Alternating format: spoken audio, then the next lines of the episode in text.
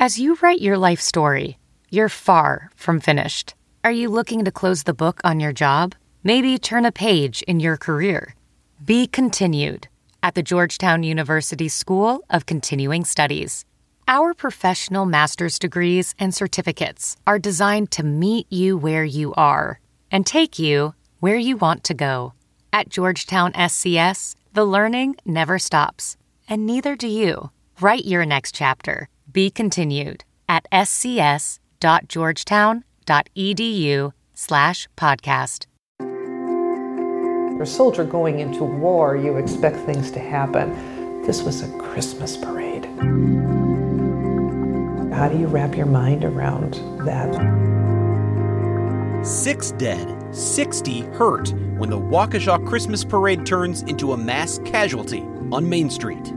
It looks like she turned around from hearing the commotion and was struck directly in the chest by the grill of the vehicle and, and thrown 20 or 30 feet. Prosecutors say Darrell Brooks used a red Ford Escape to cause the chaos. It is heinous, horrific violence, and there's no way that he should ever be released. Now, a deeper look at the system that got us here and the records missing from the story.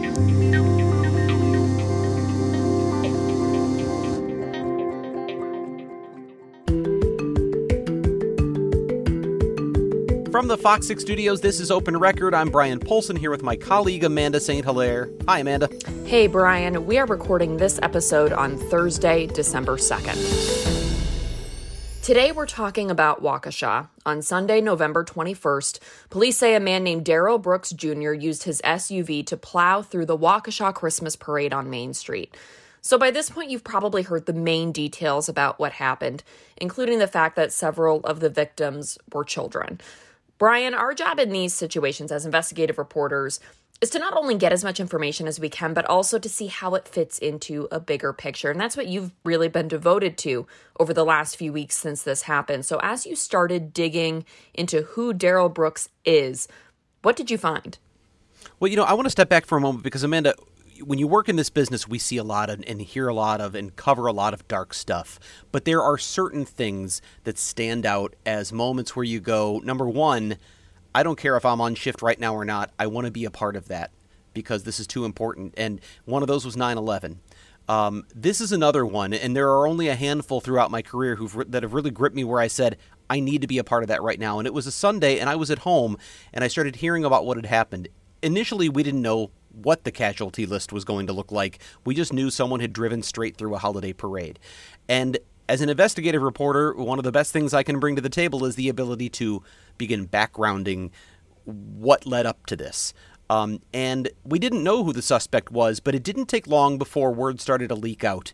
Um, law enforcement sources had given one of our uh, reporters an idea of who they believed the suspect was, and before it was even announced, I was looking at the history of Darrell Brooks. And that's important because before we're e- uh, there are many times when we hear a name and we're not ready to report it for whatever reason, right? We need additional confirmation.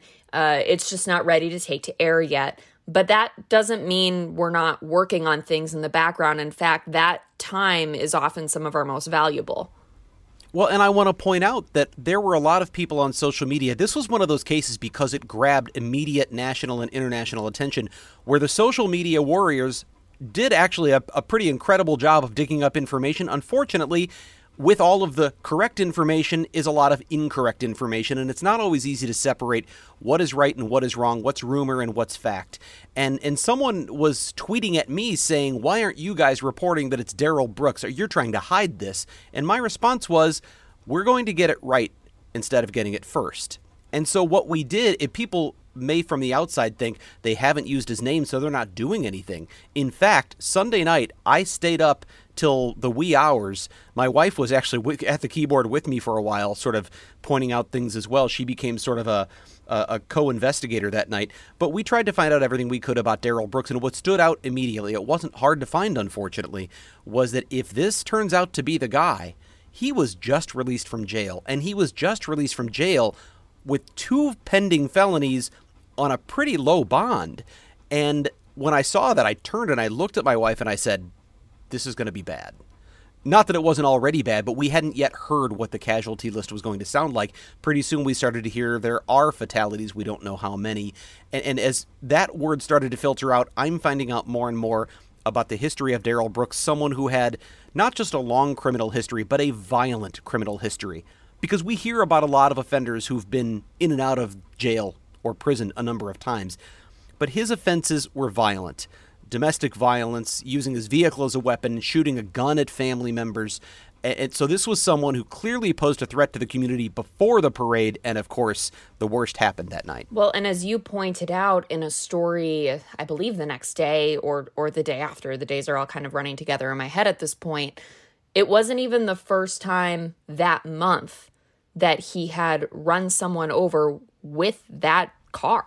That's a pretty outrageous statement, and it's why I used it in a couple of my stories because when you say this isn't even the first time this guy's run someone over in his life, that's bad enough. I mean, he's just run through a parade. Why would someone do that? Well, it sounds like this is someone with a history of using his car as a weapon.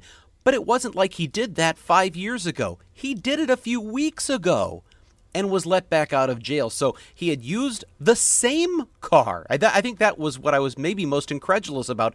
He used a car as a weapon, was arrested and charged with a felony, got back out, got the same car, and went and mowed down all these people in a parade and changed lives forever. Um, it, it's hard to fathom that this happened. And so as I found out more of that background, I knew this next week is going to be a busy one. Well, and since then, I mean, you found records that uh, indicate that he and, and it, it, they don't go into detail, but they say he wasn't receiving treatment for a sickness that he had. And then his mother released a statement to media outlets saying he wasn't given the help he needed. The, the implication of that seems to be that there's at least an allegation that there were some mental health things going on it's become pretty clear at this point that he is someone who had at one point in his life and it sounds like very early in his life been diagnosed as bipolar. He said as much in a letter to a circuit court judge years ago. Um, his mom in his mo- in her most recent letter to the media also said that he had dealt with mental illness. She seemed to cast a lot of the blame for this event on a system that did not deal with his mental illness very well. But and there may be some truth to that there may not but the reality is a lot of people with bipolar disorder and mental illness don't have anything like the kind of criminal record Darrell Brooks has. So that may be an issue that's in the background here, but it certainly does not become some sort of automatic excuse. I do think it was interesting. The day after the event, I went to his mother's house in uh, Milwaukee on North 19th Street, and it is also the address where he, in court records, is listed as living. Um, so we went there to speak to his mom for a couple of reasons. Number one, as we later found out, we didn't know this at the time, we later found out that SUV is registered to his mother, Dawn Woods. So when he gets out, after using her car as a weapon, she let him keep driving her car, and we haven't been able to ask her about that. Uh, but what we did know at the time is that he had a no contact order for three people because of the event two years earlier or a year and a half earlier when he had shot at his nephew. He his nephew got into an argument or he got into an argument with him inside his mother's house, went outside, chased the nephew and his nephew's girlfriend out, and as they tried to pull away in the nephew's car, he fired a gun at them. The mom was home as well, so police issued a no contact order for Dawn Woods, Anaji Brooks, his nephew, and another woman who was with Anaji. And so he's not even legally supposed to be near her but it was Dawn Brooks, his mom, who bailed him out. She paid the $1,000 to get him out of jail just days before the Waukesha parade. So we went to look for her. And we'll talk more about that in, in, a little bit. But what I thought was interesting is I wanted to talk to neighbors. What do you know? Did you see him coming and going? Um, do you remember the shooting from a year and a half ago, which happened here? And I only came across one woman who would talk to me, and she said she didn't know the family very well. Um, she knew of them, but she made a comment about how when people get out of jail, if they don't get the proper mental health treatment, this kind of thing can happen. I thought she was shooting from the hip. Um, I now look back and think she may have known more than she was letting on because, of course, that question of mental illness is is coming to the forefront. I have said it and I'll predict it here. I don't know if it's going to happen, but I would not be surprised if there is a request by the defense for a competency hearing, um, at least for a doctor's review, uh, because of that mental health illness and the fact that records show it wasn't being treated. I would be surprised if they didn't at least seek a doctor's review. We haven't heard that yet. Let's talk about that bail situation because the, I think there's been a lot of talk about that and a, a lot of misunderstanding about how bail in Wisconsin works. So, how how is it supposed to work and then how did it work in this case or not work depending on who you talk to if you look at the Wisconsin Constitution and the way it's written, it is it is pretty clear that bail the, the primary purpose of bail is to ensure that an offender returns to court so the mechanism for that is cash you set a dollar amount that you hope or as the court or the criminal justice system will ensure that offender comes back for their court appearances because before a person has a trial before they are convicted they are under you know the United States Constitution, they are innocent until they have been proven guilty. So you're dealing with a person who is legally considered innocent. Therefore, what you're really trying to do is just to make sure they have the incentive to show up for their court dates. However, for many, many years and for a long time, there has been understanding that protection of the public is a factor to be considered. Judges often do consider protection of the public as a factor, and there's some dispute as to whether or not the Constitution already allows for that, but it's not as explicit as some would like it to be. Um, and because of that, that returning to court aspect sort of has gets the greater weight. First of all, you talk about procedurally. The prosecutor will actually recommend a bail. There's a pretrial assessment that is done. In this case, in Milwaukee County, it's done by a private vendor called Justice Point. And they have a person who will look at the person's criminal history, other factors, their family history, connections in the area, employment, and so on. And they their their history of showing up for court appointments and, and for pretrial services appointments. And they will suggest what their risk level is not to show up for court and what their risk level is to commit a new crime. And then the prosecutor will use that information to determine what amount of bail they should recommend, and then a court commissioner or judge will determine whether or not to agree with that or set it higher or lower. The defense will argue their point as well. In this case, we know, and it was the day after the incident occurred, the day after the parade, that Milwaukee County DA did something rather extraordinary. He, uh, John Chisholm, came out the next day and issued uh, a statement indicating that when Darrell Brooks was released on $1,000 bail after attempting or being charged with attempting to run over his ex girlfriend, mother of his child, on November 2nd, the bail on November 5th was set at $1,000, and, and, and D.A. Chisholm said that was inappropriately low, and he was launching an internal investigation. Now, it wasn't John Chisholm who, who made that recommendation, it was one of his assistant district attorneys, Carol Manchester. But the buck stops with him because he's the one It's who runs office. that office. Absolutely. And and I think he was well aware at that point in getting out in front of it because D.A. Chisholm, and, and there's been a lot of criticism that has come out since this time, that, that he has long championed the idea of re- releasing more offenders pre-trial, of policies that allow people while they are awaiting trial to be out in the community, going to work, you know, being there for their families and being productive members of society. So some looked at that as a, uh, and I'm not using these words, but the criticism has been that it was sort of maybe a, a squishy liberal policy of wanting to let people out of jail. And here was this egregious example of someone being let out on low bail who harmed so many people. That's one of the big criticisms that that politicians and and uh, you know right wing talk show hosts and those from the right are now lobbying at the DA. But he came out first and said, "I think this was inappropriately low, and I'm going to look into it." That still leaves the question of the court commissioner, in this case Cedric Cornwall, who still had to make the decision to go along with it. We've not been able to reach Commissioner Cornwall for comment on that. I've tried him at every phone number I can find, every email address I can find, and I even reached out to the chief judge in Milwaukee and said, "Could you please pass a message along?" Uh, she uh, she did acknowledge receiving that email, but I have not heard back from the commissioner. And part of the reason we want to talk to the commissioner so much is you got the records that show the justice point right up for Darrell Brooks and it appears to put him in a, a category that I think most people would call high risk. Yeah, I mean, I think that's an understatement to be honest with you. When you see this pretrial risk assessment, assessment, and, and I will say this, a lot of people have really come out firing at Justice Point because they are the pretrial supervision services provider. And so you think, well, they're supervising. It was their job to keep the community safe. Justice Point doesn't really have a lot of uh, weight in terms of the ability to prevent offenders pre-trial from reoffending. What their job is to do is to make sure they show up for appointments, or at least that they know about court appointments. Um, before the pandemic, they would do drug tests and in-person meetings. Now, even the most high-risk offenders are only supervised over the phone. So in this case, even though Darrell Brooks was a level five, which is the highest level, level five supervision offender or, or defendant, um, he was only uh, you know appearing by phone for his appointments. But in this risk assessment, they did warn, correctly so, we now know, that he was a high risk to commit a new crime and that he had a history of violent crime. They also indicated that he was a pretty high risk not to show up for court because he had been charged with bail jumping in the past. So, on a scoring system of 1 to 6, 6 being the highest for failure to appear or likelihood that he wouldn't, he was a 4.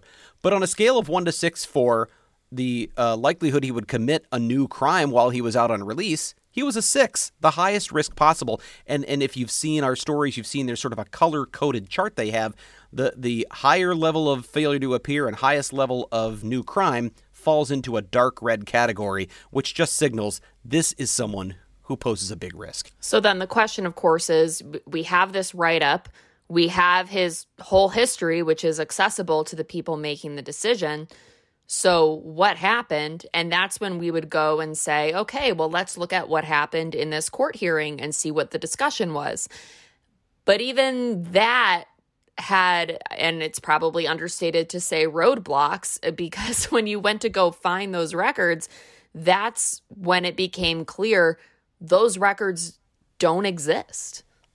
There's an awful lot in Darrell Brooks' criminal history to look at, but clearly in this case, the moment that everyone in the country and around the world is really seizing upon is why was his bail set at $1,000 with two pending felonies, violent felonies, this high risk assessment? What were they thinking? So you'd like to hear, be a fly on the wall at that bail hearing, at his intake hearing on November 5th. 16 days before the parade to say what did the DA actually say? What did what did Carol Manchester, the assistant district attorney, actually say? What did Court Commissioner Cedric Cornwall actually say? Did they discuss it at all? Was this a rubber stamp? Was there much discussion? Did they go into detail and say, well, you know, I think, you know, I hear from the defense and I think he's fine. We don't know what was stated. We don't know if they talked about his most recent violent offenses. Maybe the docket was so full that day, Commissioner Cornwall was just shooing them right on through and just rubber stamped whatever the DA recommended. We don't know, so we wanted a transcript. We wanted either a transcript or a digital recording of the hearing. And typically in court hearings, all court hearings in Milwaukee County and across the state, there's either a court reporter. You've seen them. They type on kind of little machines. They have uh, uh, you know, particular training and skills to very quickly record what people are saying because it's hard to type that fast. So they've got specialties and ways of doing that.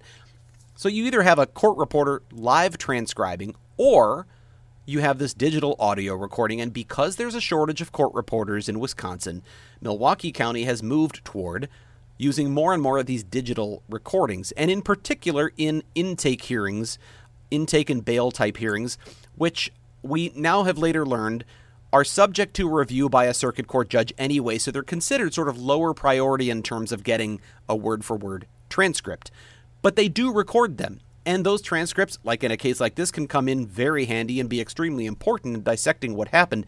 But when we made the request, we heard back that no recordings exist for the afternoon of November 5th, which is when Darrell Brooks had come through for that bail hearing. What happened? Well, that was the question we had when I first broke this story on what was it? Was that Monday? I'm, I'm losing I track know. of it. We're rec- we're recording this Thursday morning. It might have been Monday or I- Tuesday. Tuesday, maybe. I think it was Tuesday. Tuesday, you're right. So on Tuesday, we got the word from uh, District Court Administrator Holly Szablewski that there were no recordings because of technical issues. And I immediately asked, what technical issues? What went wrong? And how often does this happen? Is this a common thing, or did it just happen in this one really high profile case that wasn't at the time, but certainly is now? Which is quite the coincidence. it's raised eyebrows among those who certainly certainly it's the kind of fodder for those who would like to uh, think of conspiracy theories but you know, sometimes technical things happen. That's true. I wanted to know what happened. Did someone forget to press the button? Did something go wrong with the recording? I mean, we've we work in the news business. We've dealt with technical glitches. It happens all the time. But I wanted to know what really happened. Right.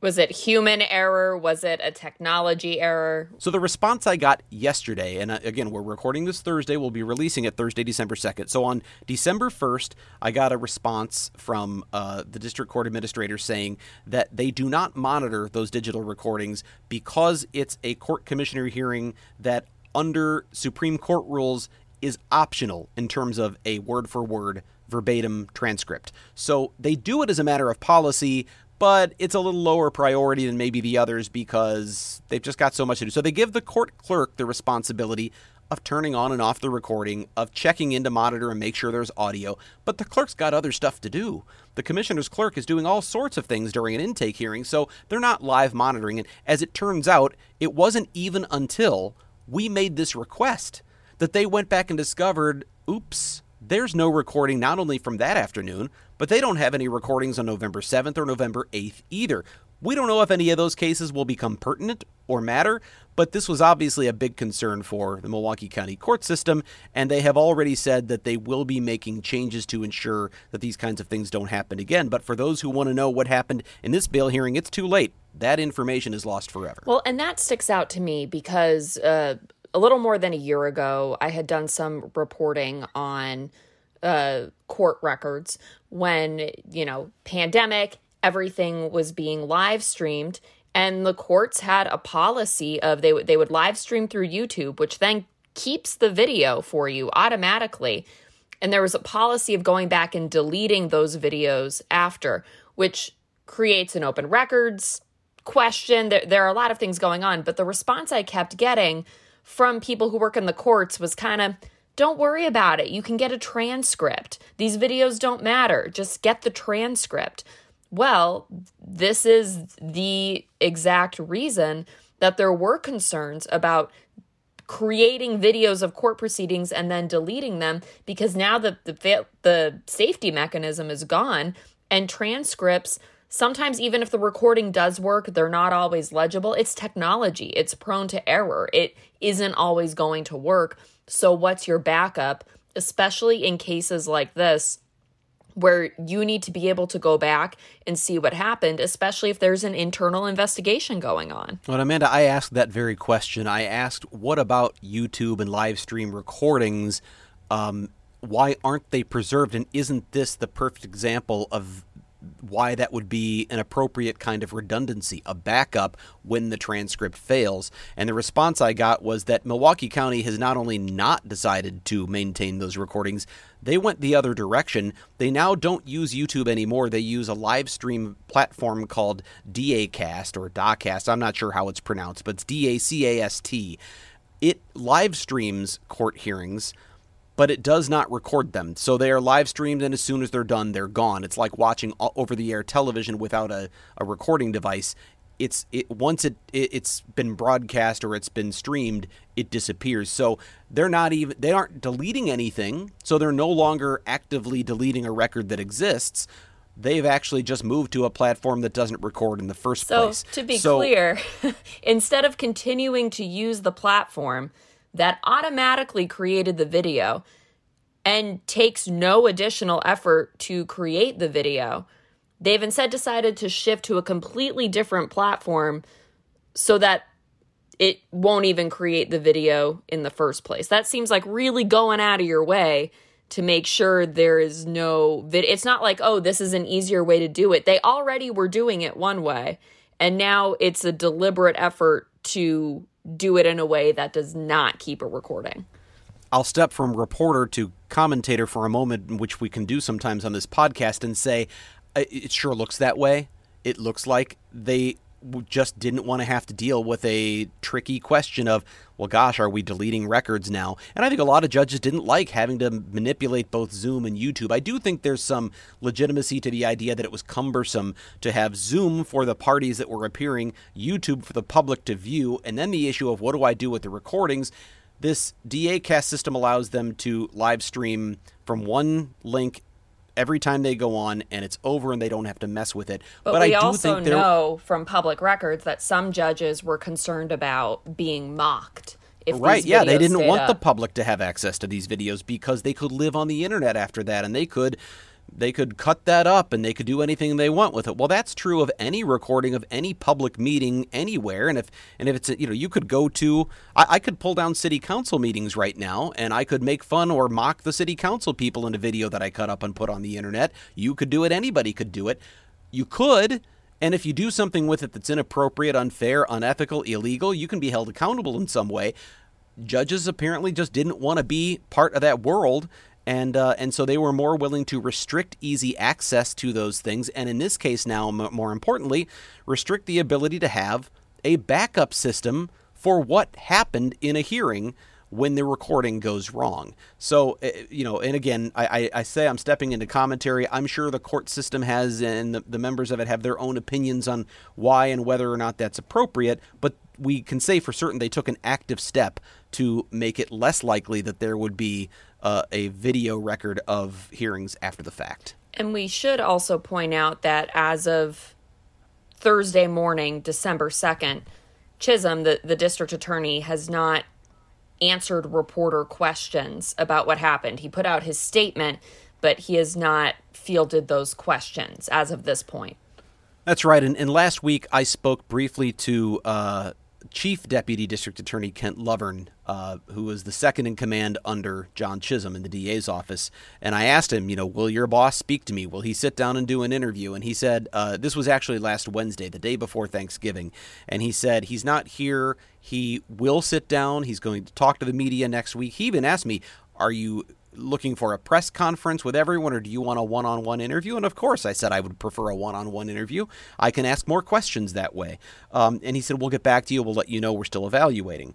Um, Lovern did tell me at the time that one of the things they were considering was trying to be respectful of funerals that may be occurring uh, for people who had been killed in the Waukesha parade incident, and they didn't want to be insensitive uh, in sort of uh, you know the the district attorney coming out and, and trying to put the spotlight on himself when that was going on. I know others have looked at that and said that was just a way to uh, delay.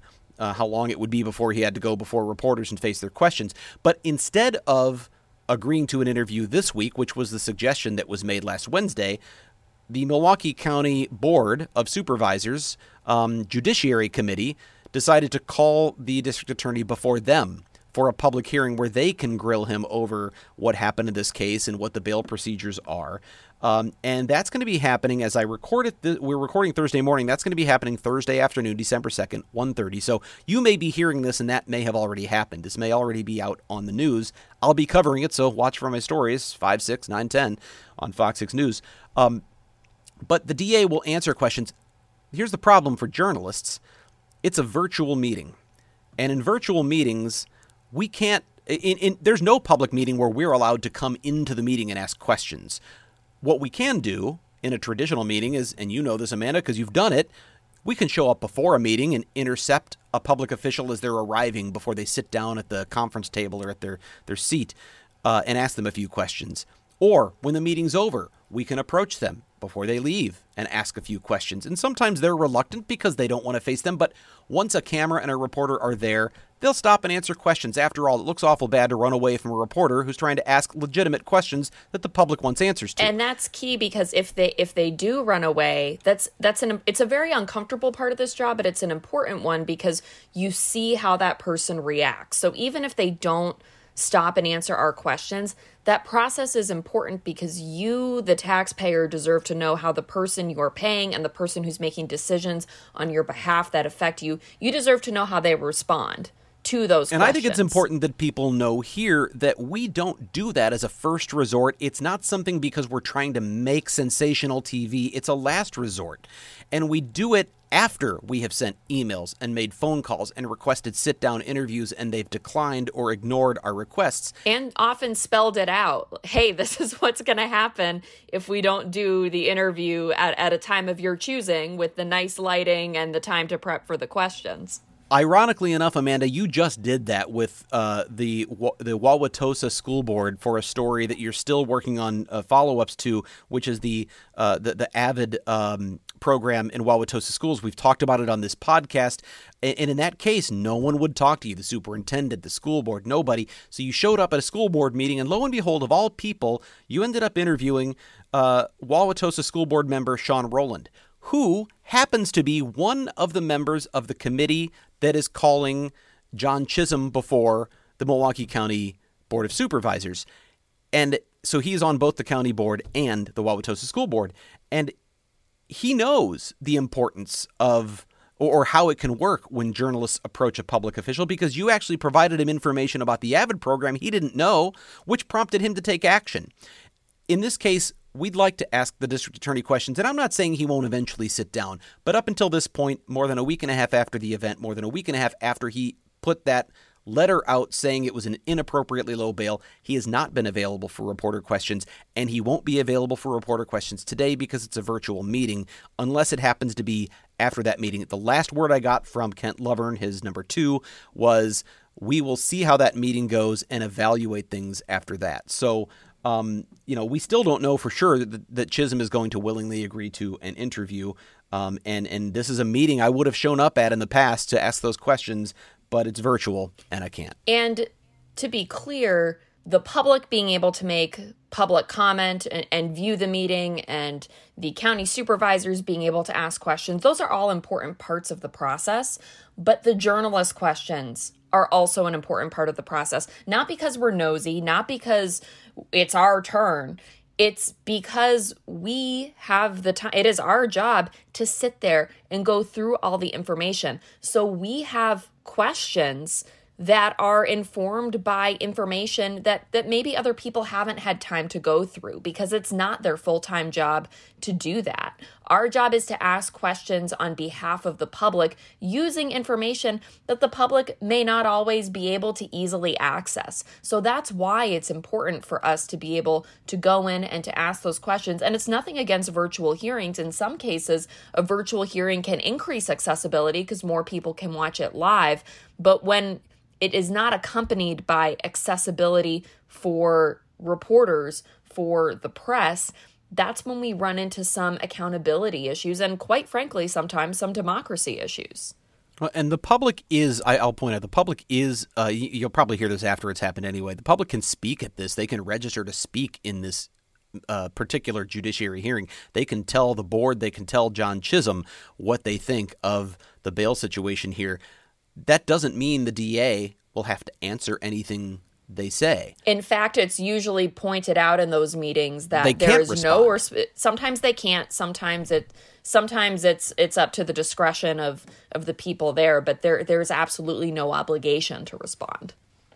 So uh, there's obviously a lot of heat right now on the DA's office. There's a lot of people asking questions about Commissioner Cornwall and, and why things went this way. We're going to find out a lot more today about what the DA has to say about all of it. My understanding is he's been doing some research and gathering examples of other things throughout the system as to how the bail system works. I, I would imagine he's going to put together a defense of his overall policies uh, while still uh, having pointed out that this case turned out to be an inappropriately low bail. We'll see what he says. We'll see what the board has to say. Um, um, but there's a lot more to come from that. In the end, we still have, and nothing's going to change the fact that six people are dead and dozens more injured. There are still children in the hospital. I mean, this is a, just a, a horrible situation, and, and something's going to take a long, long time for the community to recover from.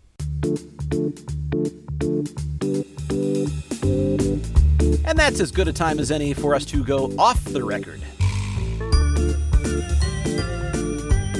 This is the part of the podcast where we answer a question we have not prepared for, and here to ask us that question is once again our executive producer, Sarah Smith. Hey, Sarah. Hello. Um, let me start before I get into my question this week with uh, something I realized today. So every week, uh, I post these podcasts, publish them to our website, fox6now.com, uh, in addition to obviously publishing them on the platforms where people can download them.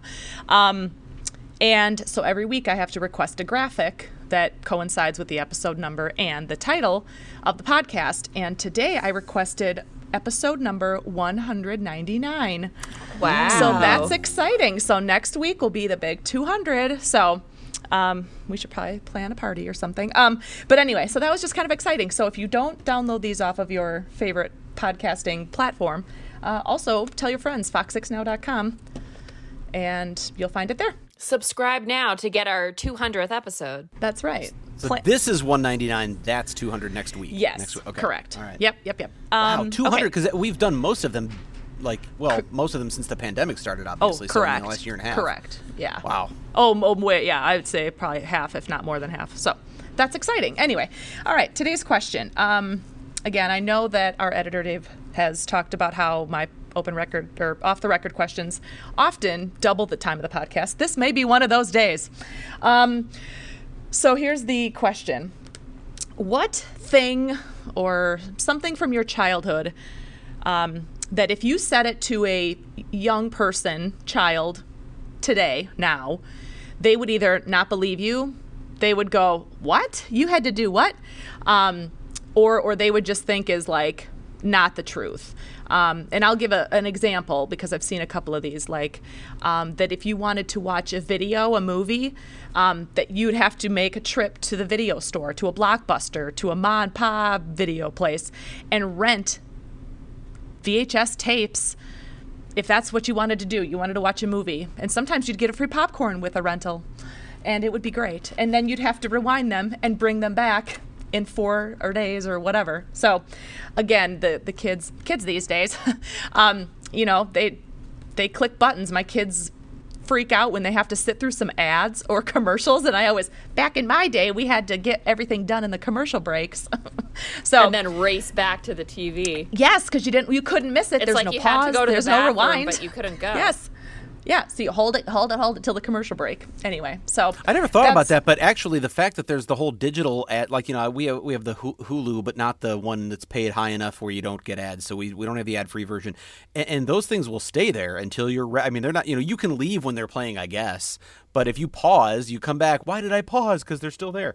Um, but yeah, no, you that was bathroom break time when we were Yeah. younger. So I will say one other thing is that um, that phones we used to just pick up and go hello, like from my house. and I didn't have caller ID. I didn't know who was on the other line, but I picked up anyway and said hello.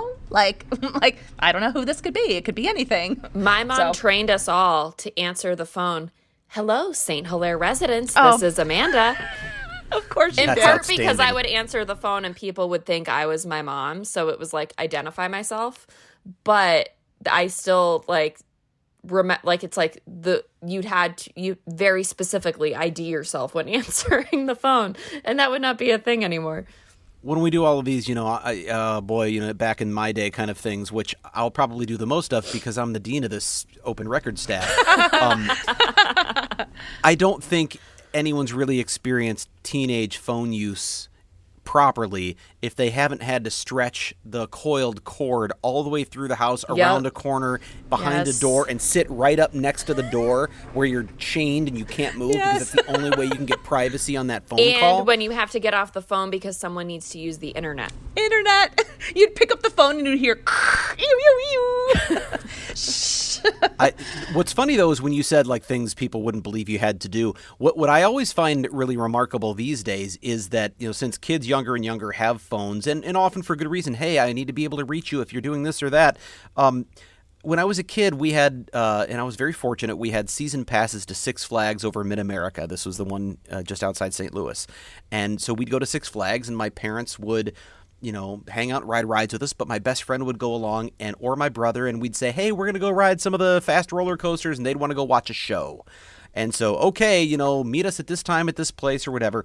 And then maybe you'd forget or you'd be late because we were in a ride and you wouldn't meet and what The only way to find someone in that situation, to find your kid, was you'd constantly hear it over the loudspeaker someone went to guest relations. and there was nothing worse than being in an amusement park and hearing if Bryan and Tom could please report to guest relations and I you know it didn't happen often, and my parents were pretty trusting, and we we we were pretty good about meeting up. But I just that was the only way people could find each other, and so I'm sure I, I hate to say it, this is sort of going to sound dark, but it was probably a heyday for kidnapping children because there was no easy way to make contact um, and and find out someone was gone. You just assumed, well, we'll meet up at some point, and hours later you go, huh, they're not coming back. Um, it was very different uh, then. Now you just, you know, you text them or call them and they ignore you, but you can see it was red, so you know everything's fine. I mean, going off of that, I think just the idea now we take for granted that you can just get in touch with anyone at any given point. And, you know, growing up, it was like you, you had to agree to meet at a certain spot if my mom was going to pick me up and you both hope you're on time. My mom never was. My mom didn't get a phone until really late in the game. Like she did not get a cell phone until really late because she did not quote want people bothering her all day. so it also meant we experienced some of those child things much later in life. I'm still scarred from when I was in high school. I was at all five of my brothers played Little League Baseball, each on a different team. So spring was just a crazy time in our house. I was at the field. I had like two games to watch, and they were like side by side field. So I'm like pivoting back and forth to watch my brothers play baseball. And so the youngest one, his team finishes it up while I'm watching like another brother. And unbeknownst to me, my mom had arrived at the baseball field, picked Paul up, and taken him home. No phone, no way to communicate this. So I'm freaking out. I am sobbing. They lock down the baseball field because I can't find my brother and someone may have kidnapped him. And then we find out like an hour later that he was at home with my mother who had no phone. So that actually inspired her to get a phone. But even now to this day, I've never heard anyone as annoyed when the phone rings as Sylvie St. Hilaire, just with this, uh, who's calling me? um, because she just, she is still has no desire. So I feel like I experienced some of those childhood uh, situations a lot longer than other people of the same age. Um, even just the idea of needing to record something on a tape if you wanted to watch it and you weren't going to be home, and then well, you so had tapes, to hope no yeah. one you had to hope no one taped over your like I I had I recorded like I I wanted to there was a Disney on Ice presentation on like a Sunday night and I had like set everything up and recorded it and then like one of my brothers taped over it to watch like some sports something that frequently happened. Um, but I mean, our jobs used to be a lot harder. And I didn't experience this in my professional career. You know, I mean, I did some tape to tape editing, but that was, you know, um, that was kind of the tail end of it. But I mean, I even just think about how easy it is for us to background someone now and w- the kind of manual work that that used to take. I think that's a lot of a, you know, back in my day, fodder. We used to use a, a, physical reverse directory at my first television job, and that wasn't even all that long ago. It was the late '90s. Um, but I, I, I, have to say, there's there's a phrase that I used one day, and my kids, my son, I think, was the one who responded, "What?" I said, I, jokingly about something. Be kind. Rewind. and he said, "What?"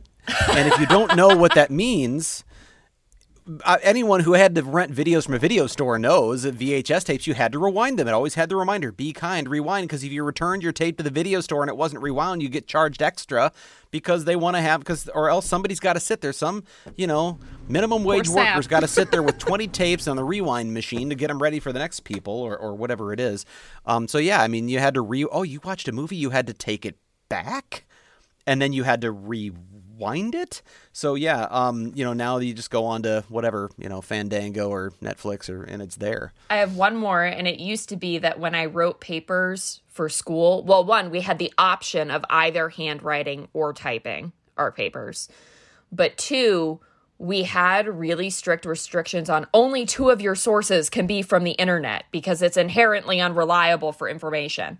Um, and that was i mean literally like all your other sources had to be physical books and i i can't imagine a world in which my kids will have those requirements or that someone will ever tell them yeah it's an option to handwrite your paper my last one traveler's checks did your family ever take traveler's checks on a vacation no yep yeah, I remember my mom before we went to Florida. She'd have to get the travelers checks because yeah, three hundred dollars in travelers checks. Yep. Yeah, and uh, so Uh, I don't even think a lot of people know what a traveler's check is anymore, but it was basically the only way you could sort of have money that was protected if it got lost or, or, or whatever it was. I don't even remember what really the, the.